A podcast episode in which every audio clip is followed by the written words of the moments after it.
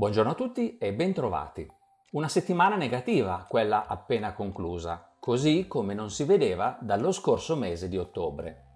Numerosi sono stati gli elementi che hanno preoccupato i mercati. Innanzitutto in molti paesi la campagna vaccinale è stata ritardata dalla ridotta disponibilità di dosi. Contemporaneamente sono emersi alcuni dubbi sull'efficacia dei preparati a causa di nuove varianti del virus. Le case farmaceutiche hanno fornito rassicurazioni sulla imminente ripresa delle forniture e anche sulla possibilità di gestire le mutazioni del virus con i vaccini esistenti oppure con nuove versioni di essi. Ma questo non è servito per il momento a tranquillizzare gli investitori. Contemporaneamente negli Stati Uniti L'approvazione al Congresso del piano di stimolo fiscale da 1.900 miliardi di dollari proposto dalla nuova amministrazione Biden sta incontrando numerosi or- ostacoli. E anche questo ha contribuito all'umore nero dei, degli investitori. Tanto che non si sono quasi accorti della riunione mensile della Federal Reserve, la quale ha ancora una volta ribadito con forza la propria intenzione di mantenere intatto tutto lo stimolo monetario attualmente dispiegato. I dati macroeconomici pubblicati in settimana hanno confermato una buona fiducia dei consumatori americani, ma contemporaneamente gli ordinativi di beni durevoli, sempre negli Stati Uniti, sono stati leggermente deludenti. Così come Leggermente deludenti sono state le valutazioni sulla situazione economica in Germania misurate dall'indice IFO.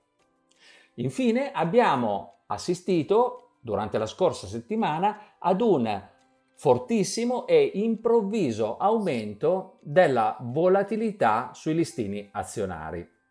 Sostanzialmente una moltitudine di piccoli investitori non professionali hanno eh, impostato in maniera simultanea delle operazioni di acquisto su alcuni titoli. Operazioni di acquisto che hanno potuto coordinare attraverso le piattaforme in rete e che avevano come obiettivo le ingenti posizioni ribassiste, ribassiste dei grandi fondi speculativi. Li hanno così costretti, attraverso l'improvviso rialzo dei titoli, a chiudere queste posizioni in grave perdita e addirittura a liquidare altre parti del proprio portafoglio azionario per ridurre i rischi. Ecco che allora abbiamo assistito a mostruosi rialzi per numerosi titoli. C'è il caso ormai famoso di GameStop che la scorsa settimana si è apprezzato del 400%. Ma non solo, questo improvviso aumento della volatilità a sua volta ha innescato ulteriori vendite da parte di quegli operatori che eh, eh, gestiscono la propria esposizione azionaria in funzione dei livelli di volatilità. Ecco che allora le borse internazionali hanno chiuso, come dicevamo, una settimana in deciso ribasso. L'indice Standard Poor's 500 ha chiuso a meno 3,3%, il Nasdaq a meno 3,5%, l'Eurostox 50 a meno 3,4%, il giapponese Nikkei a meno 3,4%, l'indice dei paesi emergenti MSI a meno 4,5%. Allo stesso tempo sono stati proprio i dubbi sul futuro della ripresa economica a favorire le obbligazioni governative, che hanno quindi mostrato una notevole stabilità, tanto che anche i nostri BTP, nonostante la forte crisi di governo in corso, sono riusciti a, addirittura a ridurre il differenziale di rendimento con la Germania di alcuni punti base. Molto stabile il prezzo dell'oro e in leggero rialzo il dollaro, che ha beneficiato dei flussi di investitori in cerca di sicurezza. Per concludere, questa settimana eh, vedremo altri annunci dei risultati aziendali relativi all'ultimo trimestre dello scorso anno, i quali finora hanno dato indicazioni molto incoraggianti. Verranno poi pubblicati i dati di gennaio sulla fiducia delle imprese nei principali paesi e l'esito della riunione della Banca d'Inghilterra. Scopriremo quindi presto se avremo a disposizione ulteriori conferme sulla solidità della ripresa economica già in atto, sufficienti a tranquillizzare gli investitori e a ridurre la volatilità che abbiamo registrato recentemente. Io vi ringrazio per l'attenzione, vi saluto e vi do appuntamento alla prossima settimana.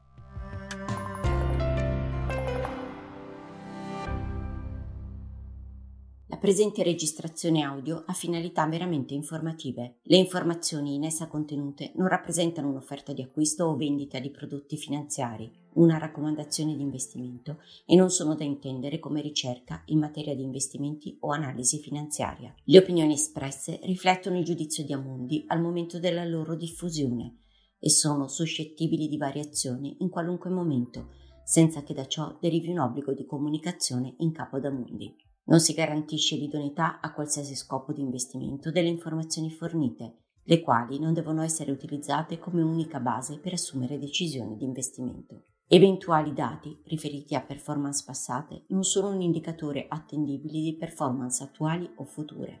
Investire comporta un sostanziale grado di rischio. L'investitore, prima di qualunque investimento, è tenuto a prendere attenta visione della documentazione relativa allo strumento finanziario oggetto dell'operazione, la cui sussistenza è disposta dalla normativa vigente. Le informazioni contenute nella presente registrazione audio non sono dirette alle US Person, così come definite nel US Regulation Act della Securities and Exchange Commission.